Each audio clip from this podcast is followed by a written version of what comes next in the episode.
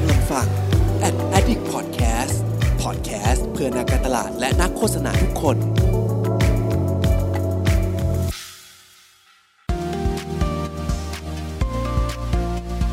Addict Talk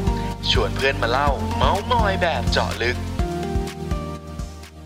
สวัสดีครับขอต้อนรับเข้าสู่ Addict Talk นะครับรายการไลฟ์ของ Addict นะครับก็อยู่กับผมเช่นเคยครับเพิร์ทพงษ์ปิติผาสุกยืด founder ของ Addict นะครับก็สำหรับใครที่แวะเวียนเข้ามาวันนี้นะฮะต้องบอกเลยว่าวันนี้เนี่ยพิเศษมากๆนะครับเพราะว่าเราเนี่ยได้รับเกียรติจากสองผมเรียกว่าเป็นสองอินฟลูเอนเซอร์แล้วกันเนาะที่มีชื่อเสียงมากๆในโลกออนไลน์เลยนะครับแล้วเราก็คงได้เห็นผลงานของพวกเขาทั้งสองท่านเนี่ยโอ้โหเยอะแยะมากมายหลากหลายสื่อเลยนะครับทั้งในคอนเทนต์ในโซเชียลมีเดียต่างๆทั้งในผลงานโฆษณาทั้งในหลายๆที่เลยนะครับซึ่งเพื่อไม่ให้การเสียเวลาวันนี้ผมขอเรียนเชิญเขาทั้งคู่มาพูดคุยกันเลยดีกว่านะครับสวัสดีครับพี่มิตรกับพี่ทอฟฟี่สวัสดีครับสวัสดีครับสวัสดีครับวันนี้คึกคักนะฮะก็สบายๆนะผมพยายามย้ำพี่ๆทั้งสองท่านว่าวันนี้ไม่อยากให้เกรงกันนะครับเหมือนเรามาพูดคุยมาแลกเปลี่ยนกันดีกว่านะครับก็ก่อนอื่นครับเดี๋ยวให้ทั้งพี่ๆทั้งสองท่านแนะนำตัวกันดีกว่าเดี๋ยวเริ่มจากพี่มิตรก่อนก็ได้ครับอ๋อครับสวัสดีครับผมชื่อมิตรโมชดาราครับหรือ เอ เค เอ ทุกคนรู้จักกันว่าฟิตมิดด้ามนี่ต้องมีเสียงนี้มาคือตัวจริงนะฮะซิกเนเจอร์เอาใช่ใช่เออผมถามพี่พี่มิดนิดหนึ่ง เอ เค เอ เนี่ยที่มามาจากไหนอ่ะเออเผื่อหลายคนเนี่ยจะยังไม่รู้คือคือเมื่อก่อนมันจะมีผมผมจะทำวง Double Tap ใช่ไหมครับก็จะมีเพจ Double Tap นะครับทีนี้มันจะมีช่วงหนึ่งผมบ้ายกเวทมากจนก่อนผมทำวงดับเบิ้ลแท็บตอนแรกปีสองพันเก้าแล้วผมตัวผอมผอมมากผอมชนิดที่ว่าหนักสี่สิบหกอะครับสูงหนึ่งร้อยเจ็ดสิบสามหนักสี่สิบหกผอมมากครับถ้าดูคลิปเก่าๆรูปเก่าๆก็จะเห็นแล้วแล้วผมยกขึ้นมาจนผมเกือบเจ็ดสิบอะครับคือไหล่ไหล่แบบลูกมะพร้าวเผาอะทีนี้คนก็ตกใจ เอฟ ซี ก็ตกใจทุกคนก็มาลุมถามว่าดูแลร่างกายไงวิธียกไงกินยังไงมาถามทุกวันในเพจซึ่งผมเกรงใจแวนไงครับผมเกรงใจโอ้ผมเกรงใจแอดมินผมอะไรกันมันไม่ได้เกี่ยวกับวงมันไม่ได้งานวงผมก็เลยโพสต์ข้างหน้า Facebook ว่าผมจะทำเพจเกี่ยวกับออกกำลังกายมาคุยกันที่เพจนี้โดยเฉพาะใครก็ได้ตั้งชื่อเพจให้หน่อยผมขอสามคำเอามีชื่อผมในนั้นด้วยและต้องฟังแล้วต้องรู้ว่าเป็นเพจออกกำลังกายคนก็ตั้งมาว่ามิตรพังเหล็กเส้นเลือดปูดมิตรมะขามหรืออะไรปรากฏพี่นิกกี้พี่นิกกี้พิมพ์มาครับพี่นิกกี้เก้านิ้วครับเขาพิมพ์มาว่าฟิตมิดดามผมบอกเฮ้ยเฮ้ยทาเลนต์ตลกสองแง่สองง่ามฟิตก็มีมิดก็มีเฮ้ยผมปิดโพสต์เลยผมตั้งเพจเลยตอบโจทย์ละใช่เลยอันนี้เลยแบบกระแทกหัวปั้งใช่เลยอะไรอย่างเงี้ยครับเออนี่ผมเพิ่งรู้ว่าก่อนหน้านี้คือพี่แบบทำเป็นเพจแบบออกกำลังกายจริงๆจังๆเลยนะใช่ไหมใช่ครับมันไม่ใช่เพจแรปครับอันนั้นคือเป็นเพจออกกำลังกายแล้วก็ทำหนังบูครับคือแบบผมทำหนังบูแล้วก็ยกเวทแล้วก็สปอนเซอร์เข้าเป็นสปอนเซอร์แบบดัมเบลไม่ได้เกี่ยวกับแต่งเพลงไม่ได้อะไรเลยครับจนไปแข่งเดเวลลอปเปอร์นะครับผมเขาก็เลยบอกเอาชื่อนี้เลยพี่อะไรเงี้ยอืมอืมอืมอืมนะฮะก็ได้รู้จักที่มาของ เอ เค เอ ของพี่มิตรนะครับก็พี่ท็อฟฟี่ครับแนะนำตัวหน่อยครับผมค่ะ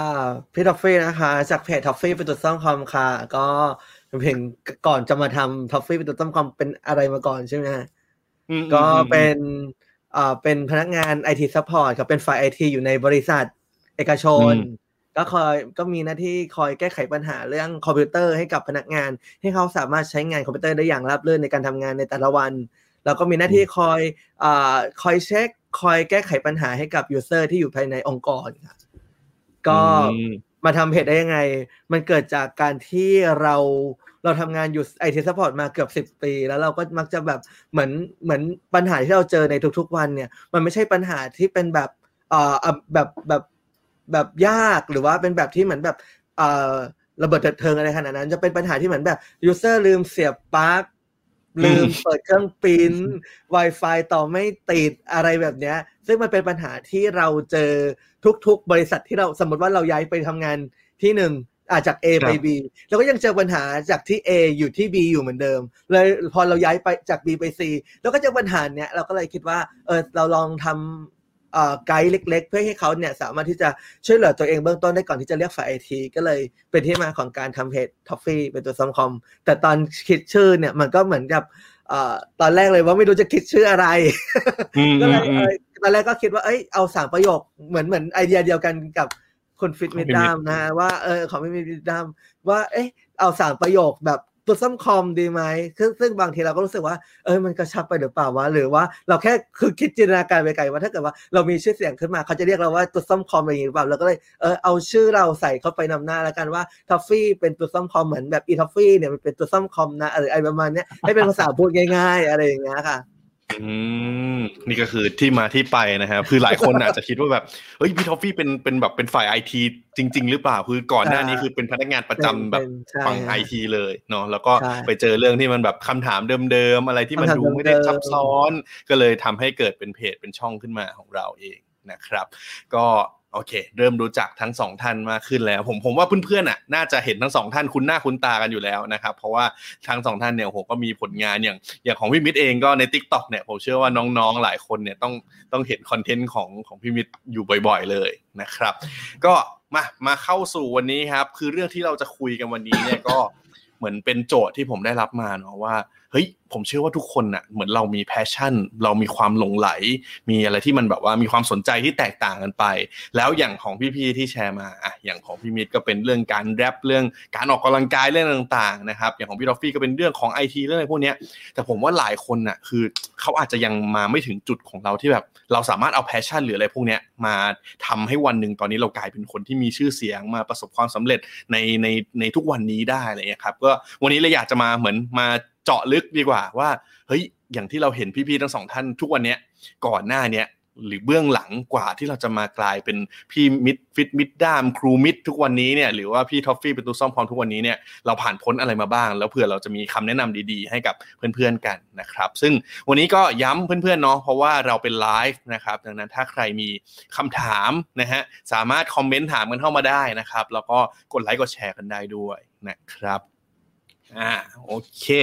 ก็เดี๋ยวมาเริ่มกันก่อนเลยนะฮะว่าผมถามที่อ่ะพี่พี่ท็อฟฟี่ก่อนละกันนะครับว่าสลับสลับกันบ้างนะฮะว่าคือต้องถามพี่ท็อฟฟี่ว่าเราอินกับเรื่อง ไอ ที มาตั้งแต่แรกมั้ยอ่ะเออถ้าเกิดบอกตรงๆในตอนแรกไม่อินเลยไกลตัวมากเพราะว่าจริงๆตอนแรกที่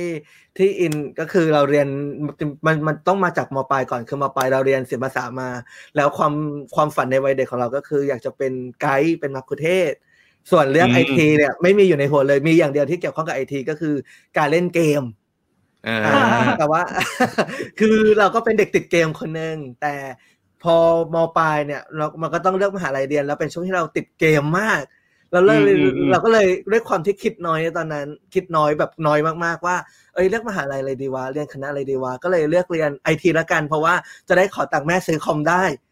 นี่คือแค่นั้นเลยแค่นั้นเลยจริงๆนี่เลยจริงๆแล้วก็เลยได้เรียนคณะ ไอ ที เลยเรียกคณะคอมมาแต่ว่าไปเรียนอยู่แบบปีหนึ่งปีสองเนี่ยก็ยังไม่มีพื้นฐานเรื่องคอมพิวเตอร์นะคือมหาลัยก็สอนแต่ว่าเราก็อยู่ไปแบบเกาะเพื่อนอ่ะเหมือนแบบเป็นแก๊งเด็กเหมือนแบบเรียนเสร็จก็ไปร้านเกมหรือไม่ก็ทำกิจกรรมในมหาลัยรับน้องรับน้องหรือกิจกรรมสันทนาการอะไรต่างๆแต่ว่าก็ก็ไม่ได้มีความรู้เรื่องคอมพิวเตอร์จนกระทั่งเหมือนแบบฝึกงานก็เริ่มมีความรู้เรื่องคอมมาบ้างแล้วจนคอมตัวเองพังยกไปซ่อมร้านแล้วโดนร้านหลอกอะไรอย่างเงี้ยมันกลายเป็นประสบการณ์ฝังใจว่าเอ้ยเอายกคอมไปลงวินโดว์ใหม่ที่ร้าน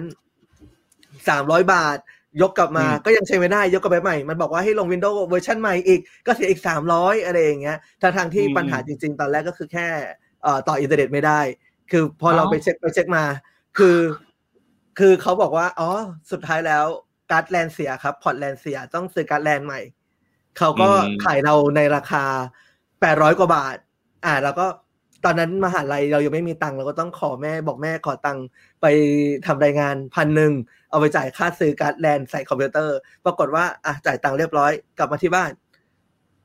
ก็ใช้ได้เราก็เลยคิดว่าโอเคจะได้จำปัญหานี้ไว้ว่าถ้าเกิดว่าอินเทอร์เน็ตต่อไม่ได้เนี่ยปัญหาน่าจะอยู่ที่พอร์ตแลนหรือการ์ดแลนหรือสายแลนอ่าแล้วก็เลยลองไปดูราคาว่าเออไอ้รุ่นนี้เนี่ยมันราคาเท่าไหร่เราได้ไปซื้อเองได้ก็เซิร์ช Google เสร็จเจอราคาราคาจริงๆของมันอยู่ที่หนึ่งร้อยยี่สิบบาทแต่เราจ่ายเข้าไปแปดร้อยเราก็เลยได้ เอาอย่างนี้ใช่ไหมฉันจะซ่อมเองอะไรอย่างเงี้ยก็เลยกลายเป็นทำให้เราเริ่มมีแพชชั่นในการที่จะเริ่มแก้ไขด้วยตัวเองก่อนที่จะยกไปร้านให้มันพินาศจริงๆก่อนเราค่อยซื้อมาเปลี่ยนหรือว่าต้องยกไปที่ร้านจริงๆอะไรอย่างเงี้ยอันนี้คือแพชชั่นที่เริ่มทำให้สนใจในเรื่องของการซ่อมคอมอะไรพวกนี้เหมือนเหมือนเราโดนฟันมาเยอะเนาะตอนเด็กๆที่แบบอาจจะไม่ได้มีประสบการณ์ไม่ได้มีความรู้แล้วมันก็เลยทำให้เราเห็นว่าแบบเฮ้ยจริงๆแล้วถ้าเราเข้าใจเรื่องนี้จริงๆอ่ะเรื่อง ไอ ที อะไรเงี้ยมันก็ไม่ได้ยากขนาดนั้นแล้วก็เลยอ่ะเริ่มซ่อมเริ่มเก็บประสบการณ์แล้วมันก็เลยกลายเป็นแพชชั่นของเราจนมาถึงทุกวันนี้ใช่มั้ยเลยพยายามเหมือนแบบว่าไม่อยากให้คนอื่นเหมือนแบบไปเสียตังค์ไร้สาระกับพวกร้านคอมทางทางที่บางคนเนี่ยลืมลืมเปิดเอ่อคอมเอ่อลืมเสียบปลั๊กแต่แค่แค่เห็นว่าคอมเปิดไม่ติดก็มองไปก็ตีความไปแล้วว่าคอมเสียแค่เปิดไม่ติดนะเพราะว่าจากประสบการณ์ที่เราทำมาเนี่ยคือเวลาคนที่ไม่มีความรู้เรื่องไอทีอ่ะแค่เห็นคอมเปิดไม่ติดนางจะตีไปก่อนเลยว่าคอมเสียยกไปร้านเลยทั้งทั้งที่อาจจะเป็นแค่ปลั๊กหลวมหรือว่าสวิตช์ไฟอาจจะมีปัญหาอะไรแบบเนี้ยแล้วก็เลยพยายามจะ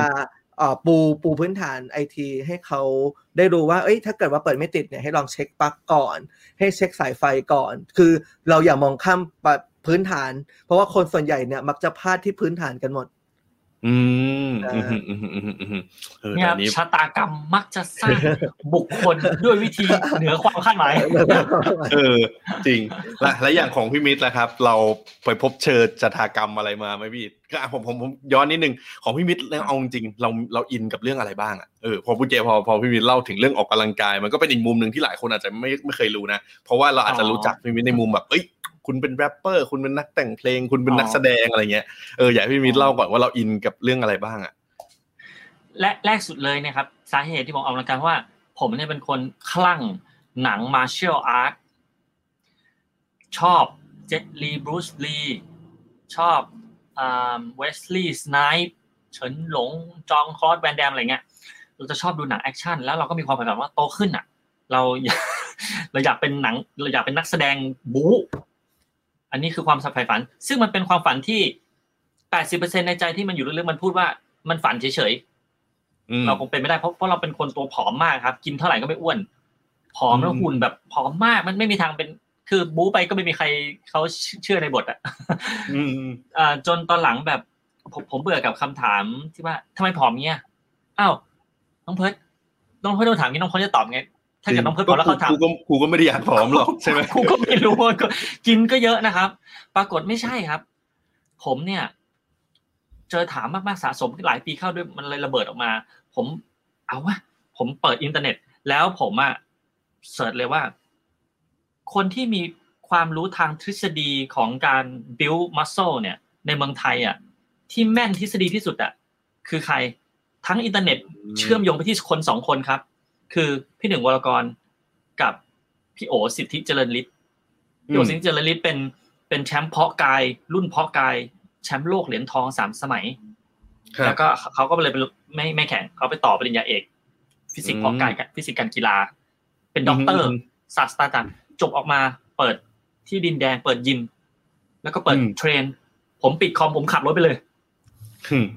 ไปเจอตัวจริงเลยแล้วตัวจริงเลยเพราะในเน็ตข้อมูลแย้งกันเยอะมากไม่รู้จะเชื่อใครอันไหนแบบไอ้นี่บอกอย่างงู้นไอ้นู่นบอกอย่างงี้ไม่เชื่อลองไปดูดิครับเต็มไปหมดเลยมันมันเอ้าเราอันไหนจริงในเมืองไทยถ้าเกิดคนนี้พูด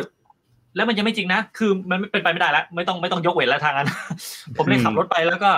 ไปเจออาจารย์แล้วก็เค้าก็บอกว่าอ๋ออันนี้ถ้าคุณแบบนี้อาจารย์เค้าสอนนักกีฬา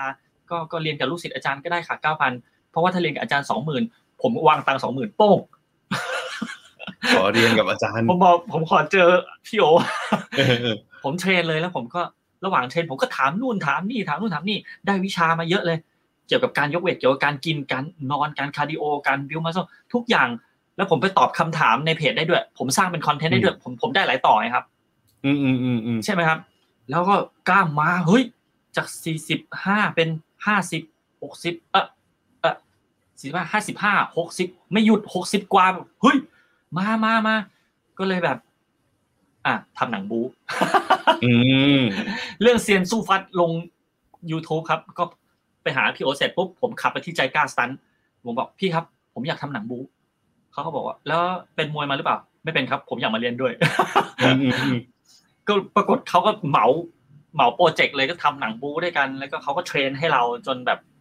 เทรนเข้มข้นเลยครับเข้าโรงพยาบาลเลยแล้วก็ปรากฏว่าช่วงอายุยี่สิบห้าครับตอนนั้นปีสองพันห้าผมเจอบีทบ็อกซ์อืมผมเจอบีทบ็อกซ์แล้วก็ผมรู้สึกว่ามันเฮ้ยบีทบ็อกซ์ที่เราเคยเห็นนะที่มันเป็นคนอ้วนๆอ่ะเออไม่ใช่ที่มันเป็นคนดำตัวใหญ่ๆแล้วทำแล้วปากมันดูแบบหน้าตามันไม่ได้ดูเท่สำหรับเราตอนนั้นไงครับเพราะว่าคนทำบีทบ็อกซ์อ่ะหน้ามันต้องแบบกระปุกกระปุกกระปุกเบื่อปากมันน้ำลายเต็มไปหมดเลยนี่ใช่ไหมแต่จัสตินทิมเบอร์เลกอะครับเขาเขาบอก เอ็ม ที วี แล้วหน้าเขาหล่อครับหน้าเขาหล่อเขาแบบหน้าเขาหล่อแล้วแบบเฮ้ยบีทบ็อกซ์มันไม่ได้บีทบ็อกซ์มันหล่อนี่ถ้าเราทำเขาหล่อเหมือนเรางั้นเราก็ต้องหล่อเหมือนเขานะเขาทำแล้วหล่อได้เราก็ต้องทำได้ใช่มันมันเราคิดไปเองว่าทำแล้วหน้ามันต้องเป็นยังไงแล้วแต่คนเราหล่อเราทำแล้วไม่น่าเกลียดหรอกก็เลยเริ่มหัดบีทบ็อกซ์ครับอันนั้นก็เป็นความชอบที่สองแล้วมันก็พาผมมาทุกวันนี้ครับอืมอืมอืมอืมเอออย่างนี้พอพอพี่แบบพี่นังพี่ทอฟฟี่แล้วก็พอพี่มิดเล่าอย่างเงี้ยมันทำให้เห็นเหมือนกันนะว่าหลายๆอย่างที่เราอะเราอาจจะเห็นแบบของพี่มิดเป็นแรปเปอร์แล้วก็เห็นพี่ทอฟฟี่เป็นแบบโอ้อินเรื่องไอทีเรื่องอะไรเงี้ยก่อนหน้านี้หลายๆคนอาจจะไม่ได้มีความอินเรื่องนั้นมาก่อนก็ได้นะแต่อาจจะเป็นเพราะเรื่องจากความบังเอิญจากอินสปิเรชันแรงบันดาลใจอะไรบางอย่างที่เราได้รับมาเนาะหรือปัญหาอะไรต่างๆที่เราอาจจะเคยเจออย่างเงี้ยมันเลยทำให้เฮ้ยเราวันหนึ่งเราอินกับเรื่องนั้นมาได้เหมือนกันนะครั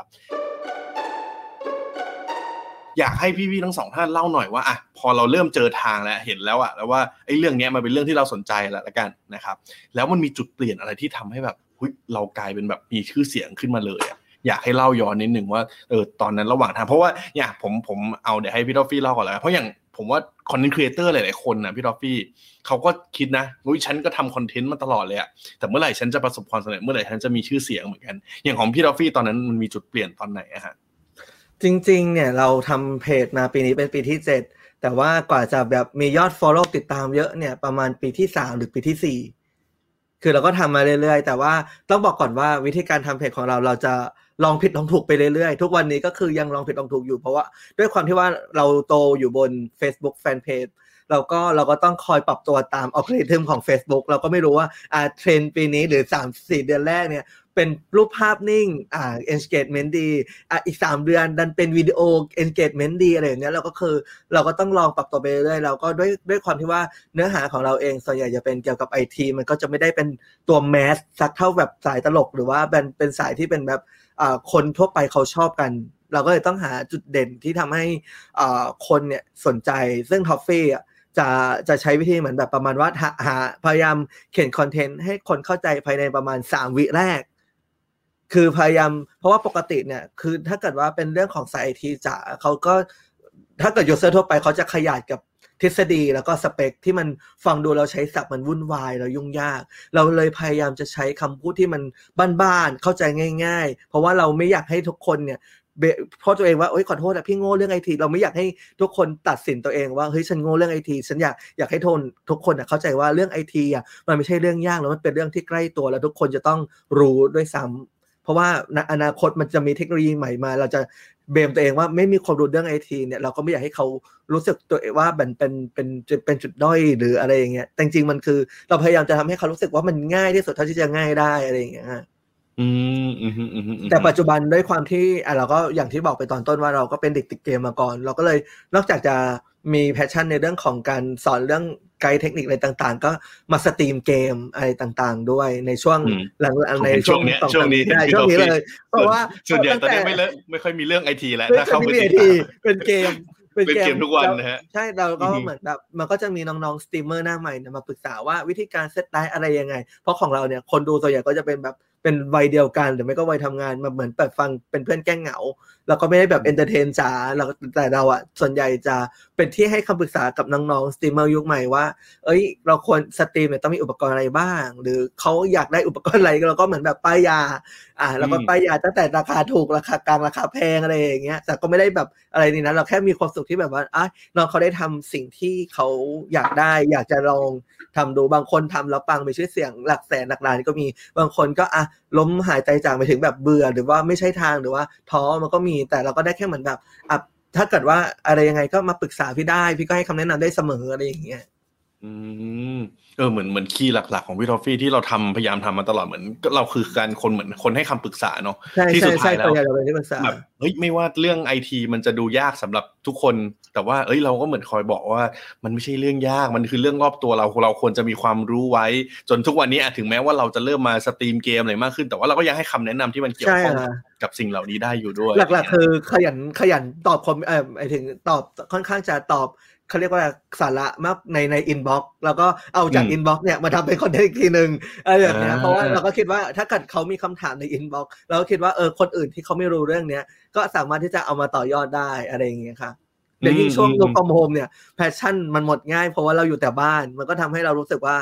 การที่ท็อปฟี่ได้ไอเดียหรือว่าได้แพชชั่นอะไรต่างๆเนี่ยคือการเดินไปตามร้าน ไอ ที ต่างๆเพื่อดูว่าโน้ตบุ๊กรุ่นไหนที่มันเหมาะสำหรับคนที่งบไม่ถึง สองหมื่น หรืองบ สองหมื่นห้าพัน งบ สามหมื่น อะไรแบบเนี้ยพอเราไม่ได้เดินไปดูไปจับเห็นของจริงหรือเห็นเห็นแค่สเปคหน้าเว็บเราก็รู้สึกว่าเราก็ไม่ได้อยากโพสเพราะเรารู้สึกว่าเราไม่เห็นของจริงแล้วก็เอาไปเล่าให้ใครฟังไม่ได้อืมเออกับงานหลายๆสายของแต่ละคนเนี่ยพอต้องอยู่บ้านแบบนี้ก็มีผลเยอะเนาะอย่างของพี่ทอฟฟี่ก็ชัดเจนนะฮะว่าถ้าเราพูดเรื่องเกี่ยวกับ ไอ ที เราก็ต้องไปเห็นของจริงเราถึงจะมาเล่าได้ให้มันดีเหมือนกันนะครับโอเคพี่มิตรล่ะฮะเล่าให้ฟังหน่อยว่าตอนนั้นจุดเปลี่ยนจากเนี่ยแพชชั่นทั้งในเรื่องของการแสดงในเรื่องของบีทบ็อกซ์หรืออะไรต่างๆเนี่ยจนทำให้เรากลายมาทุกวันเนี้ยมีชื่อเสียงคนจำพี่ได้เนี่ยมันมีจุดเปลี่ยนตอนไหนอะไรยังไงบ้างฮะเล่าให้ฟังหน่อยมันจะมีอยู่มันจะมีอยู่หลายอันเลยใช่ไหมหลายจุดมันมันจะขึ้นมันจะขึ้นขึ้นลงลงสวิงครับมันจะมีอยู่ประมาณสี่ก๊อกที่มันอยู่มันก็กระโดดปึ้งปึ้งปึ้งขึ้นไปครับก๊อกแรกเนี่ยคือคือตอนแรกเนี่ยพอผมฝึกบีทบ็อกซ์ใช่ไหมครับอ่าผมเป็นคนพูดเลยเดี๋ยวคนไม่เชื่อจริงๆผมเป็นคนขี้อายมากบ้านะเหมือนกันใช่ไหมจริงๆอ่ะผมรู้ว่าเอนเตอร์เทนเนอร์หลายคนหรือคนที่ทำอะไรที่แบบสุดโต่งหลายๆคนอ่ะพื้นฐานเมื่อก่อนเป็นคนขี้อายมาก่อนแล้วพอเราระเบิดปล่อยปลดปล่อยจุดยินตกแล้วมันมันมันมันรู้แล้วว่าอ่ะจริงๆมันไม่มีอะไรเลยที่มันที่เราอายแล้วมันมันไม่มีจริงอ่ะมันมันคิดไปเองมันแค่แบบเป็นติ่งนิดนึงที่มันกั้นเราไว้พอเราแบบเตาะมันออกปุ๊บคราวนี้แบบเราอิสระที่เราเก็บกดมันไว้มันแบบจริงมันไม่มีอะไรที่ต้องกลัวอะไรเงี้ยอ่าทีนี้ผมอ่ะก็ไม่กล้าแสดงอ่าแต่เพื่อนดันบอกว่าตอนที่ Warm Up Cafe เชียงใหม่ครับปีสองพันหกเพื่อนบอกว่าบอกเจ้าของร้านว่าไอ้เนี่ยมันเล่นอย่างนี้ได้ทำแบบนี้ตอนนั้นเขายังไม่ไม่มีคำเรียกว่าบีทบ็อกซ์นะครับบอกมันทำอย่างนี้ได้เป็นเจ้าเอ่อหุ้นส่วนร้านเขาบอกอ๋อที่ฝรั่งทำมาแล้วเอ้ยขึ้นไปเลยขึ้นไปเลยผมตื่นเต้นจนเขาเรียกว่าตาเห็นดาวยิบยิบอะครับคือคือมันจะมืดแล้วผมผมเดินไปจะขึ้นบูธไมค์ก็เซตไม่เป็นอ่า อี คิว อะไรเซตไม่เป็นเอนเตอร์เทนกับคนเพอร์ฟอร์แมนซ์ไม่เป็นเป็นแต่ฝึกหน้ากระจกก้มๆอย่างเงี้ยครับพอจะขึ้นไปปุ๊บคนเต็มเลยแน่นเอียดเต็มวอร์มอัพเลยแล้วเอ่อ เอ็ม ซี ก็บอกร่าๆๆนี่มีบีทบ็อกซ์มาจากเอ่อกรุงเทพกทมเยี่ยๆแบบ make some noise อะไรของเขาบิ้วเลยบิ้วสุดๆเลยบิ้วผมไม่ขึ้นไม่ได้แล้วผมคิดเลยหนึ่งวิ่งหนีกลับบ้านอืมอันเนี้ย แปดสิบเปอร์เซ็นต์ผมวิ่งหนีผมกลัวมากผมแบบขึ้นไปเราเป็นลมแน่ๆอีก ยี่สิบเปอร์เซ็นต์ มันคิดว่าไงนะครับมันคิดว่าถ้าเราฝึกแล้วครั้งนี้เราไม่ขึ้นครั้งต่อไปเราก็ต้องขึ้นอยู่ดีเพราะอะไรถ้าคนเรียนตำรวจไปทางที่ที่ตำรวจนักเรียนร้อยน้อยเขาคือที่ไหนครับโรงพักใช่ไหมครับถ้าคนเรียนแพทย์ไปทางที่ไหนครับโรงพยาบาลใช่ไหมครับถ้าทนายความเขาไปเดินไปที่ไหนไปทางเขาก็ต้องไปที่ศาลผมฝึกบีทบ็อกซ์อ่ะปลายทางผมก็ต้องไปเวทีอยู่ดีผมไม่ไปวันนี้วันหน้าผมก็ต้องไอ้นี่อยู่ดีผมคิดว่ามันคือปลายทางของเราอ่ะยังไงไปแล้วให้มันล้มไปครั้งแรกเลยอย่างน้อยอ่ะเราก็ได้ก้าวที่หนึ่งแล้วผมขึ้นไปเลยโอ้โหปรากฏเละตุ้มเป๊ะประสบความล้มเหลวคนโหคุยกันไล่ลงไม่มีใครแบบแต่ทำไมรู้ไหมครับผมไม่คิดว่าเอ้ยก็ไม่ได้น่ากลัวนี่หว่าการโดนโหโดนอะไรเราแขนขาไม่ได้ขาดซะหน่อยอืม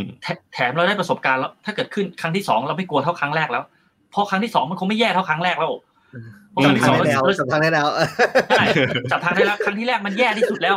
ครั้งต่อไปมันมีแต่ดีขึ้นเท่านั้นแล้วเราแบบเริ่มไม่กลัวแล้วผมขึ้นไปเล่นที่สลิม อาร์ ซี เอ เมื่อก่อนเดี๋ยวนี้มันชื่อออนิกใช่มั้ยครับเมื่อก่อนชื่อสลิมอืมผมขึ้นไปเล่นคนเท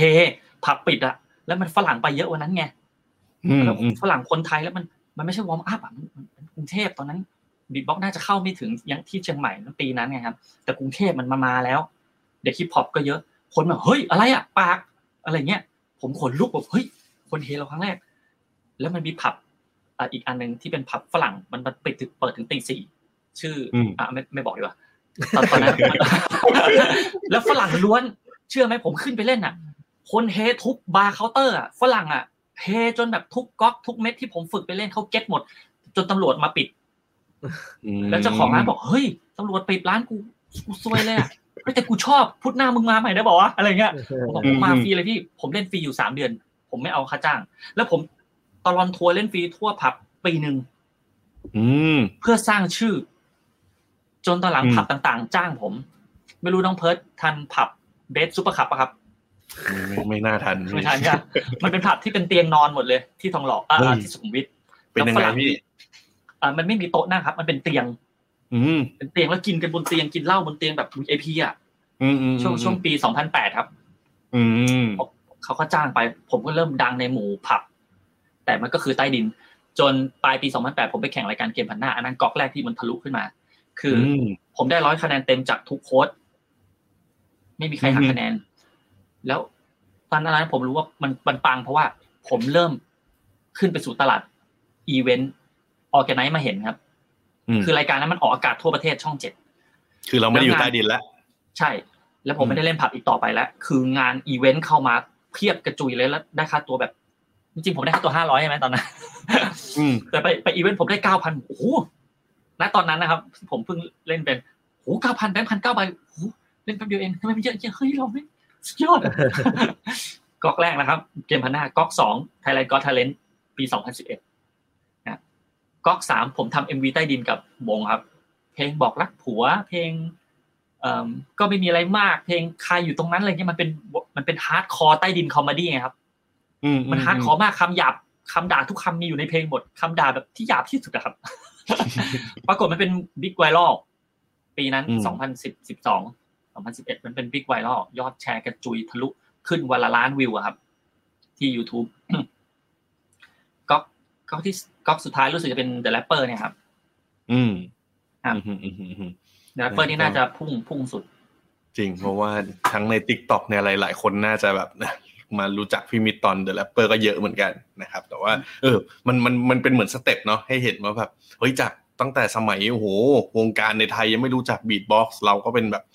ใต้ดินมาก่อนเราแบบไปออกรายการมีจุดเปลี่ยนมีหลายส่วนเหมือนกันแต่ว่าผมผมพอพี่ทอฟฟี่แล้วก็พี่มิตรเล่าแบบเนี้ยผมรู้สึกว่าเฮ้ยถึงแม้ว่าเราจะอินกับเรื่องไหนมีแพชชั่นในเรื่องไหนอ่ะแต่กว่าที่เราจะมาประสบความสำเร็จอ่ะมันมันใช้เวลาเหมือนกันเนาะแบบเหมือนไม่มันไม่ใช่แบบอ่ะแป๊บๆอยู่ดีๆฉันอินกับเรื่องนี้อ่ะฉันทำคอนเทนต์เรื่องนี้ฉันมาจริงจังกับไอ้เรื่องเกี่ยวกับพวกเนี้ยแล้วมันจะอ่ะเกิดขึ้นได้ภายในแบบไม่กี่วันอะไรเงี้ยมันดูเป็นอะไรที่ค่อนข้างแบบ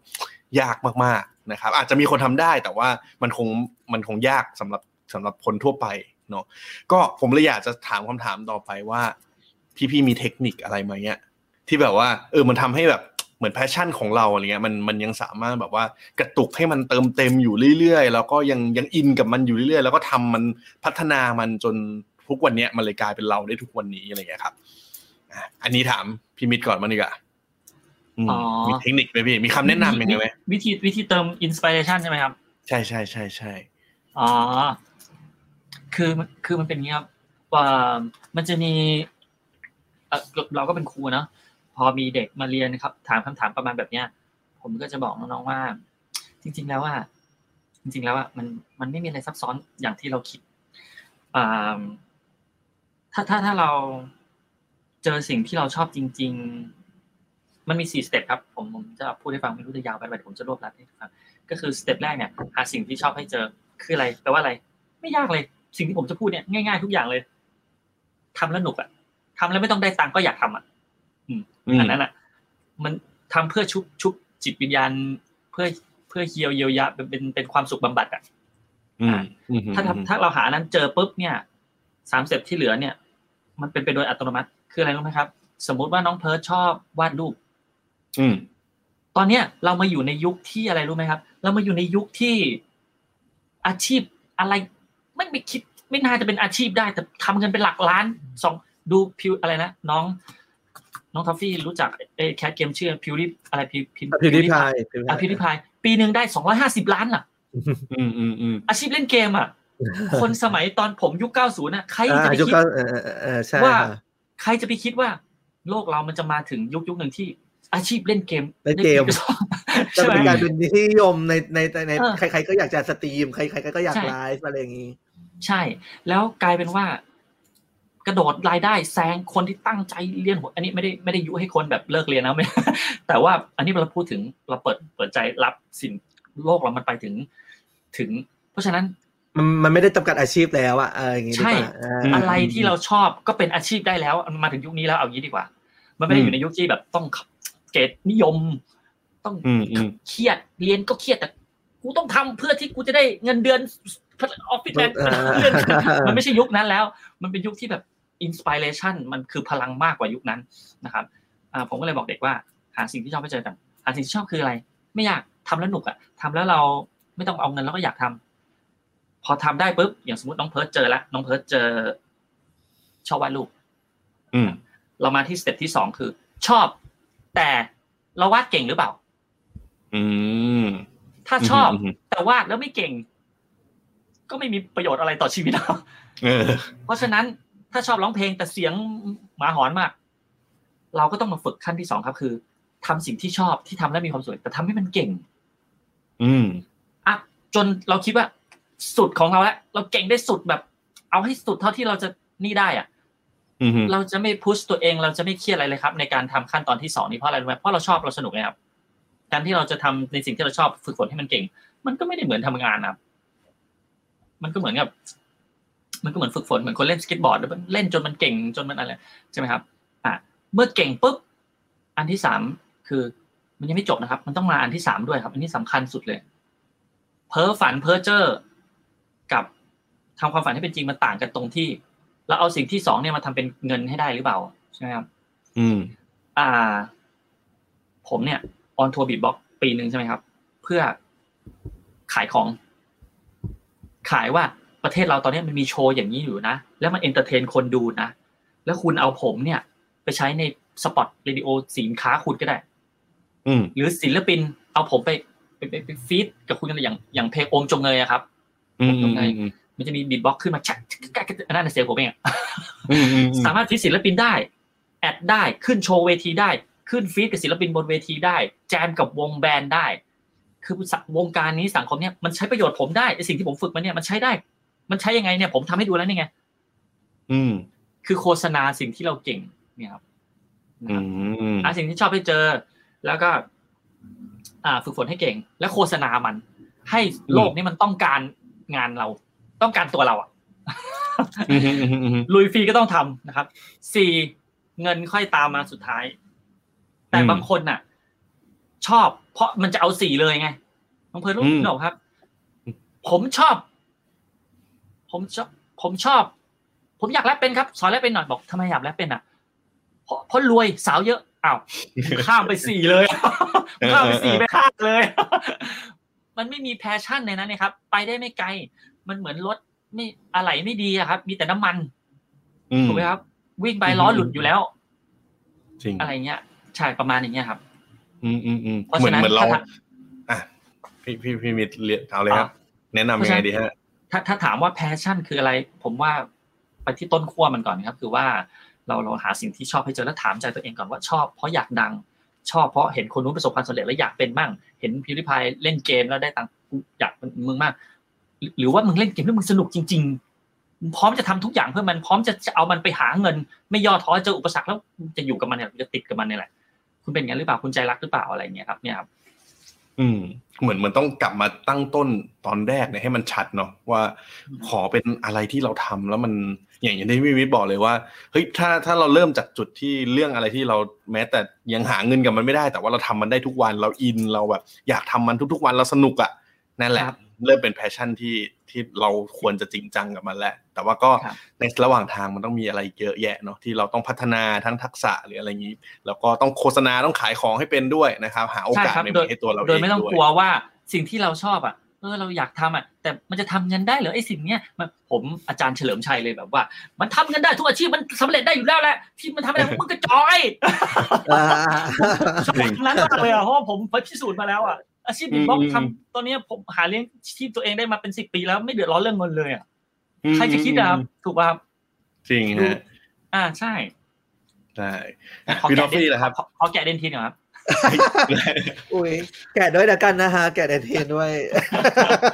ผู้สนับสนุนของเรานะครับแกะน้ำแกะเดนทินกินก็ถ้าถ้าเกิดของท็อปเมื่อกี้ท็อปอ่ะยังไม่ได้บอกว่าไอ้จุดเปลี่ยนของท็อปเนี่ยมันเริ่มจากตรงไหนก่อนเขาขอขอขอเท้าความเป็นคำถามที่เราก่อนคือจุดเปลี่ยนของท็อปจริงๆเนี่ยคือพอเราทำเพจไอทีไปในในการทำเพจไอทีของเราในตอนแรกอ่ะเรายังไม่ได้เป็นเปิดหน้าแบบนี้จะเป็นภาพตัวการ์ตูนเพราะว่าในเทรนตอนที่เราทำช่วงปีประมาณสองพันสิบสาม สองพันสิบสี่อ่ะพวกเพจที่เป็นแนวคำคมแนวการ์ตูนเนี่ยมาแรงมากเพราะเพราะเพราะว่าเพราะว่าเอ้ยเราก็เราเพราะว่าเราก็เราก็รู้ว่าเอ้ยเราอ่ะเป็น แอล จี บี ที แบบนี้ใช่ไหมแต่เราก็ไม่ไม่มั่นใจที่จะเปิดหน้าตัวเองเพราะว่าตอนที่โซเชียลมาใหม่ๆเนี่ยเวลาคอมเมนต์อะไรต่างๆเนี่ยมันจะค่อนข้างรุนแรงแล้วก็ไม่ได้เซนซิทีฟเท่ายุคสมัยนี้ตอนนั้นเราก็ด้วยความที่ผมต้านทานโซเชียลเน็ตเวิร์กเนี่ยน้อยมากเราก็แบบเราแค่ตลกปกฮากับเพื่อนแต่ถ้าเกิดว่าใครมาที่แบบไม่ใช่เพื่อนหรือว่าอยู่ในวงวงสาคนาญาติที่เรารู้จักแล้วมาเมนอะไรไม่ดีเนี่ยเราจะรู้สึกนอยรู้สึกดาวก็เลยทำพยายามทำเพจโดยโดยใช้คาแรคเตอร์ที่เป็นตัวการ์ตูนแต่พอเราทำไปเราจะรู้สึกว่าเราไปทำตามสูตรสำเร็จของคนอื่นน่ะเรารู้สึกเราไม่อินคือเหมือนเราเหมือนอย่างที่คุณมิตรบอกถ้าเกิดทำไปด้วยเหมือนแบบเราไม่ได้อินกับมันแต่ต้องทำเพื่อให้รู้สึกว่าเออมันดูเป็นกระแสมันก็รู้สึกว่าเอ้ยเราลองวิธีนี้แล้วเรามันมันไม่เวิร์กสำหรับเราอ่ะเราก็เลยเปลี่ยนจากตัวการ์ตูนไปจากคำคมไอทีมาเป็นคาแรคเตอร์ของเราเองแล้วเราแต่ก็ใช้ระยะเวลาสักพักหนึ่งเพราะว่าเราก็หลายหลายคนพอเราเปิดตัวคาแรคเตอร์ของเราไปเนี่ยว่าหน้าตาเจ้าของเพจมันเป็นแบบนี้คนก็จะสงสัยว่าทำไมไม่โกนหนวดหรืออะไรมันจะมีคำถามตามมาเยอะแยะมากมายเราก็เราก็เราเราเราก็คิดเผื่อตรงนี้ไว้แล้วเราก็โอเคเตรียมคำตอบอะไรให้เขาเรียบร้อยว่าเอ้ยไม่ที่ไม่โกนหนวดเพราะว่าจริงๆไม่ชอบหน้าตัวเองตอนนี้มีหนวดแค่นั้นเองไม่ต้องคิดเยอะอะไรเงี้ยก็ก็พยายามดันมาแล้วเผอิญว่าไปโดนเอ่อโดนช่องเอ่อรายการตลาดน้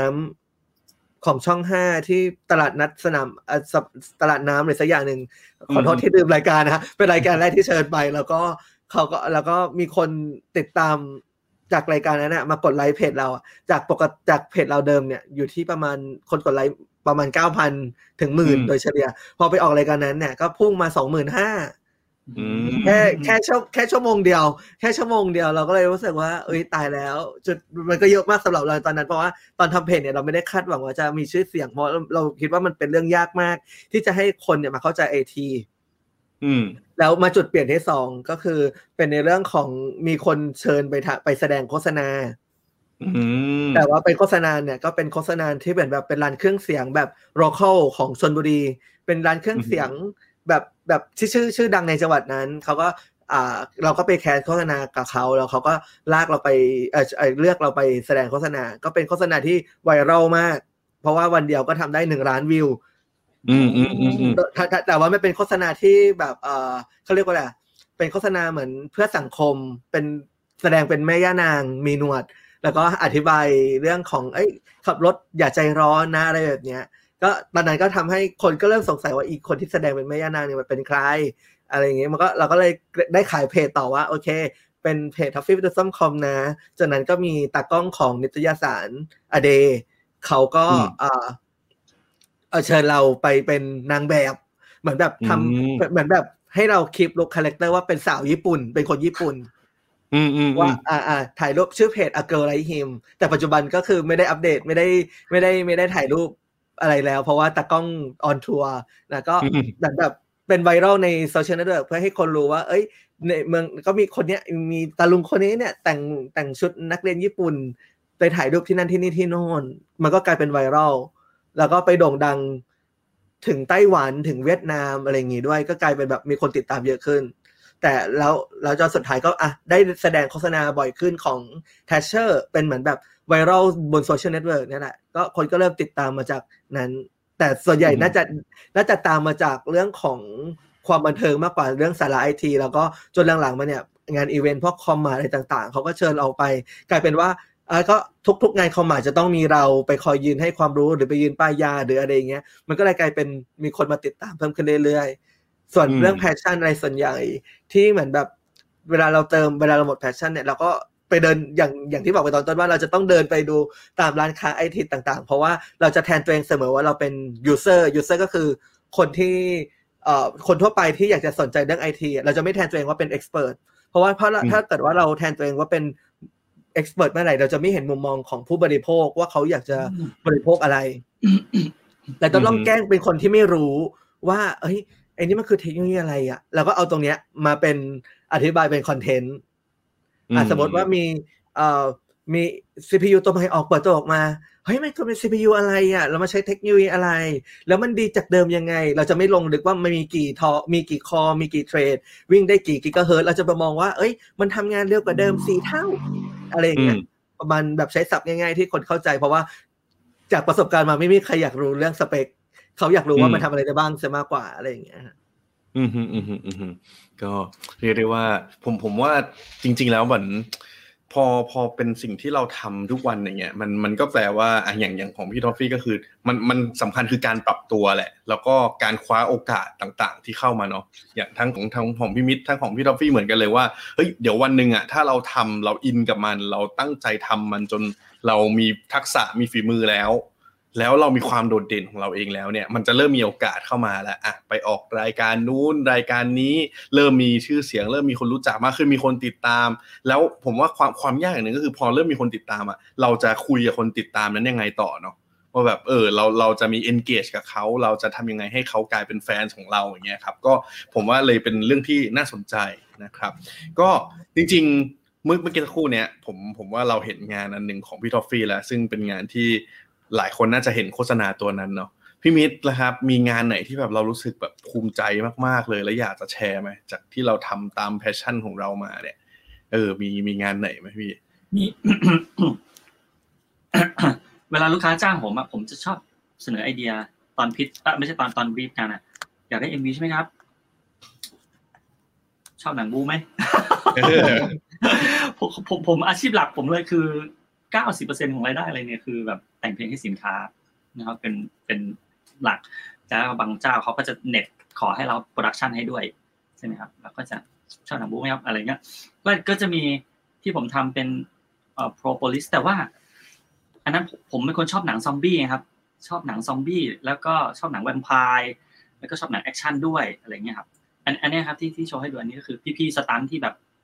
เทรนผมมาเนี่ยครับอ่ะแล้วก็แต่จริงๆอ่ะผมตัวที่ผมชอบที่สุดคือเอ่อเอ่อโรงพยาบาลจุฬาลงกรณ์ผมเล่นเป็นโควิดไวรัสอ่ะครับอ่าเคยเคยส่งให้ป่ะครับเออๆคุ้นๆนะฮะแต่เดี๋ยวเดี๋ยวเดี๋ยวให้ทางทีมงานลองหา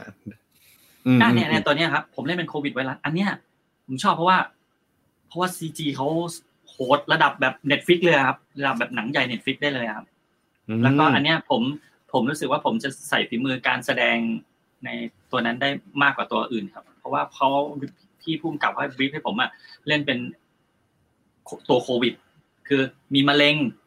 มีตัวเอ่อโรคหัวใจมีโรคเอดส์มี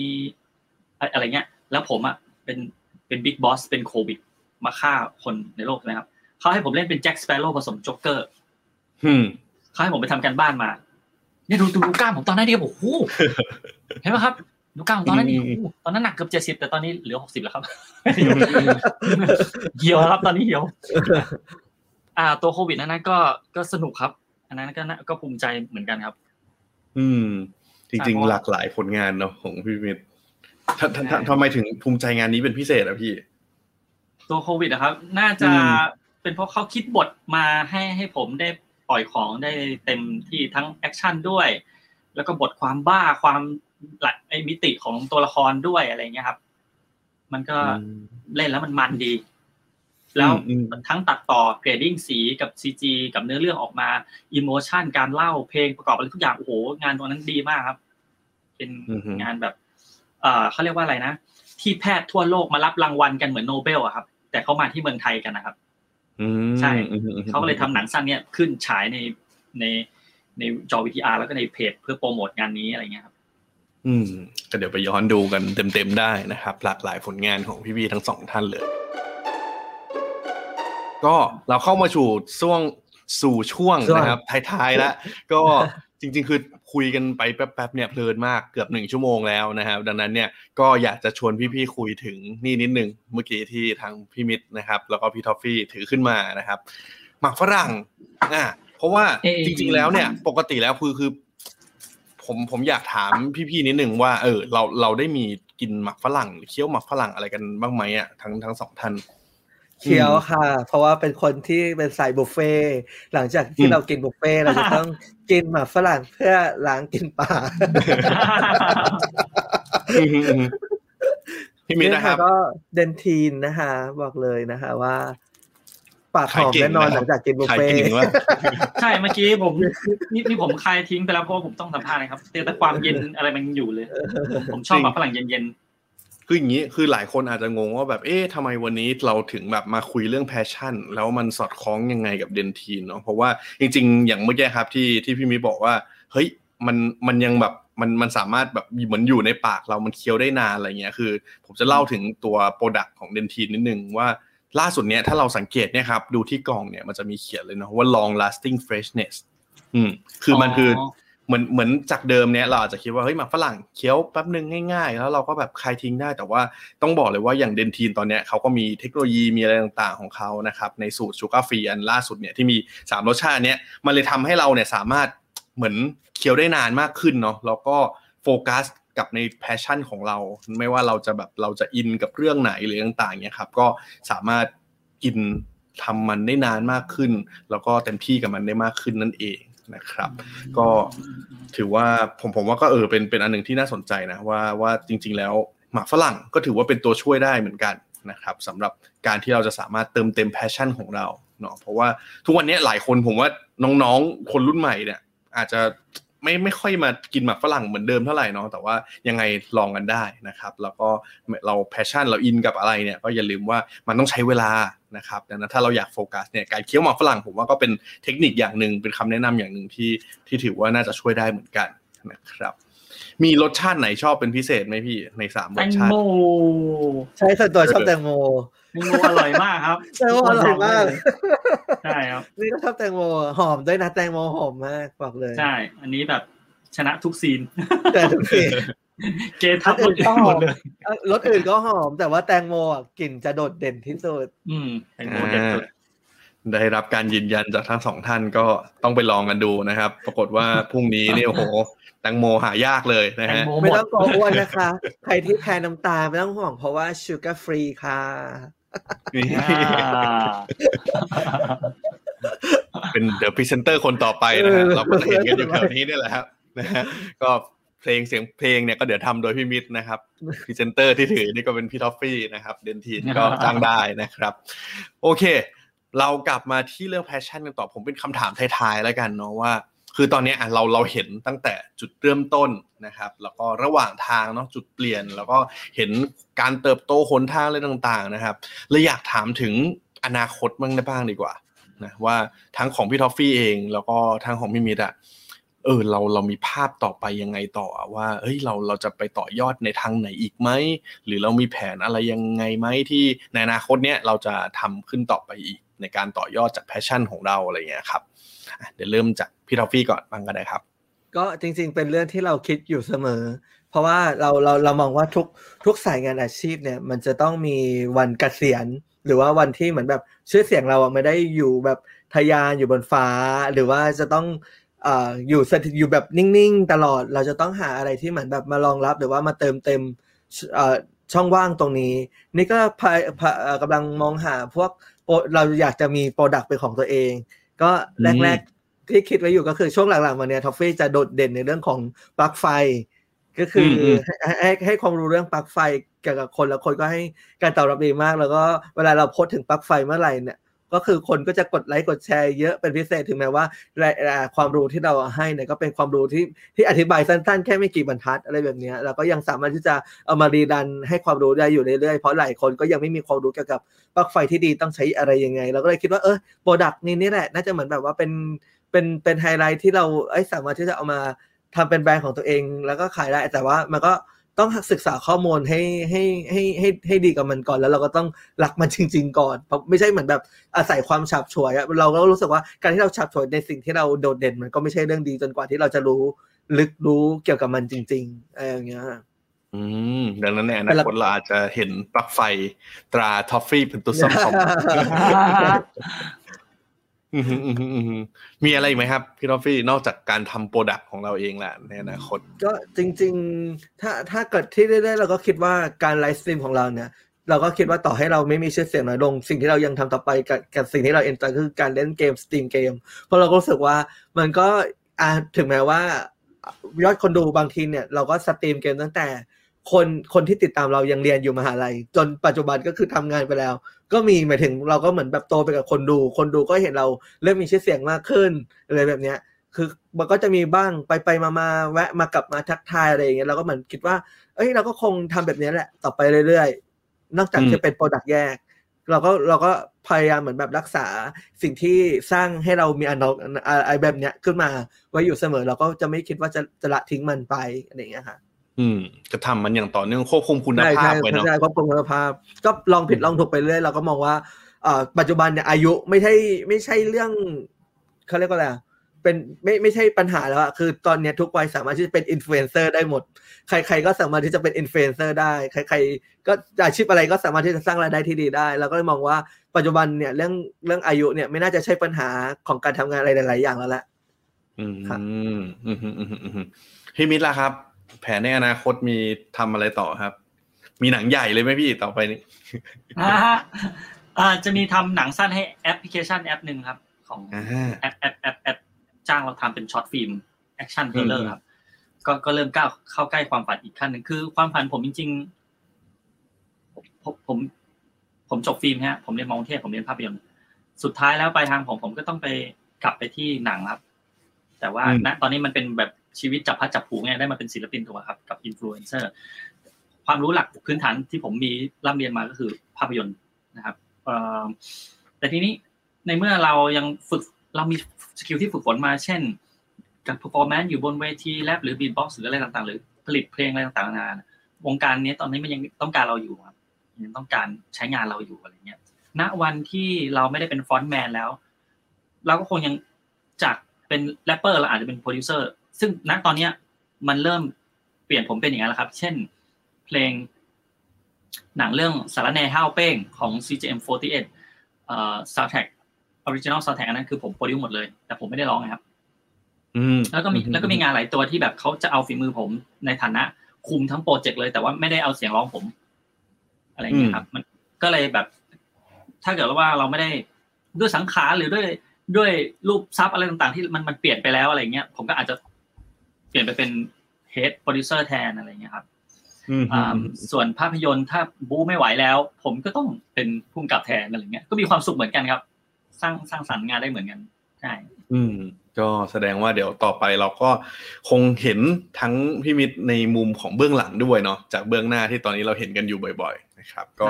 เดี๋ยวติดตามผลงานทางของทั้งพี่มิตรแล้วก็พี่ท็อฟฟี่นะครับงั้นสุดท้ายผมให้พี่ๆคือวันนี้ผมว่าเราได้อินสไปเรชันเนาะได้รับแรงบันดาลใจจากการที่เห็นว่าเฮ้ยทั้งพี่ๆทั้งสองนั้นพอเราอินกับเรื่องอะไรเรื่องนึงแล้วอะแล้วเราตั้งใจทำมันเต็มที่จริงๆถึงแม้ว่าระหว่างทางแน่นอนว่าเฮ้ยมันอาจจะมีความท้าทายอย่างของพี่ท็อฟฟี่ก็โอ้โห Facebook หรือช่องทางต่างๆมันเปลี่ยนตลอดเวลาเราก็ต้องปรับตัวเนาะจากเดิมที่เราอาจจะไม่ได้ออกหน้าที่เราต้องออกหน้าไหมหรือมันควรจะปรับคอนเทนต์ไปในทางไหนต่ออย่างของพี่มิตรเองโอ้โหไทยตลาดหรือความเคลื่อนไหวต่างๆเราก็มีเห็นโอกาสเห็นอะไรหลายอย่างนะครับจนกลายมาเป็นพี่ๆทั้งสองท่านในทุกวันนี้นะครับก็งั้นสุดท้ายให้พี่ๆทั้งสองท่านฝากหน่อยดีกว่าถึงน้องๆคนรุ่นใหม่ละกันที่ที่อยากจะทำตามความฝันและให้ประสบความสำเร็จทำตามแพชชั่นนะครับว่าอยากจะฝากอะไรนะครับเดี๋ยวเริ่มจากพี่ท็อฟฟี่ก่อนก็ได้ครับค่ะก็สำหรับน้องๆเนี่ยที่จริงๆเราก็เจอมาเยอะที่น้องๆอยากจะทำเพจท่องเที่ยวอยากจะทำเพจรีวิวอาหารหรือว่าอยากจะทำเพจสตรีมเกมอะไรต่างๆ คือเราอยากให้เปลี่ยนจากความอยากเนี่ยเป็นการลงมือกระทำเพราะว่าพอเราได้เริ่มทำแล้วเนี่ยเราจะรู้ว่าสิ่งที่เราทำอยู่เนี่ยเป็นสิ่งที่เราชอบหรือเปล่าแต่ถ้าเกิดว่าชอบเราก็อย่าเพิ่งไปคาดหวังว่าไองานชิ้นแรกหรือว่าการโพสต์ครั้งแรกหรือรีวิวครั้งแรกของเราเนี่ยจะต้องแบบสุดปัง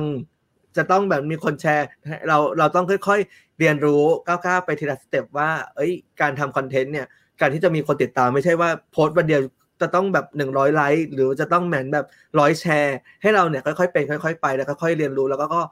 หาสไตล์ตัวเองให้เจอเพราะนี่เชื่อว่าทุกคนเนี่ยจะมีสไตล์ของตัวเองหลังจากที่ตัวเองเนี่ยทำสิ่งนั้นๆเนี่ยซ้ำๆจนกลายเป็นคาแรคเตอร์ประจำของตัวเราเองเพราะฉะนั้นก็อย่าอย่ายอมแพ้อย่าเพิ่งไปมองดูตัวเลขอย่าเพิ่งไปมองยอดไลค์อย่าเพิ่งไปมองไปมองยอดวิวถ้าเกิดทำมาแล้วไม่มีคนดูก็อย่าเพิ่งท้อให้เราทำไปเรื่อยๆเพราะสิ่งเหล่านั้นเนี่ยมันคือพอร์ตที่จะเอาเอาไปต่อยอดในอนาคตไม่แน่เราอาจจะได้มีบังเอิญจับพลัดจับผลูได้ไปเป็นเอ่อครีเอเตอร์ขึ้นมาหรือว่าไปทำงานแล้วต้องการพอร์ตการทำงานของเราอาจจะไอสิ่งเหล่านี้เนี่ยเราก็สามารถที่จะเอาใช้เป็นผลงานของเราก็ได้นะเนี่ยค่ะก็แค่อย่าเพิ่งอย่าเพิ่งอย่าเพิ่งท้อถ้าเกิดว่าเมื่อเริ่มทำแล้วแล้วมันยังไม่ปังดังที่หวังก็อย่าเพิ่งท้อเพราะว่านี่ก็กว่าจะมีคนรู้จักก็ใช้ระยะเวลาประมาณสามปีเกือบเกือบสี่ปีเลยกว่าจะแบบมีลูกค้าจ้างอะไรอย่างเงี้ยนะคะก็อย่าเพิ่งท้อนะอืมครับพี่มิตรล่ะครับอยากจะฝากอะไรน้องๆครับชอบชอบคำพูดคุณน้องท็อฟฟี่เมื่อกี้ก็คือว่าเอ่อทำปุ๊บแล้วแบบเราคนส่วนใหญ่จะ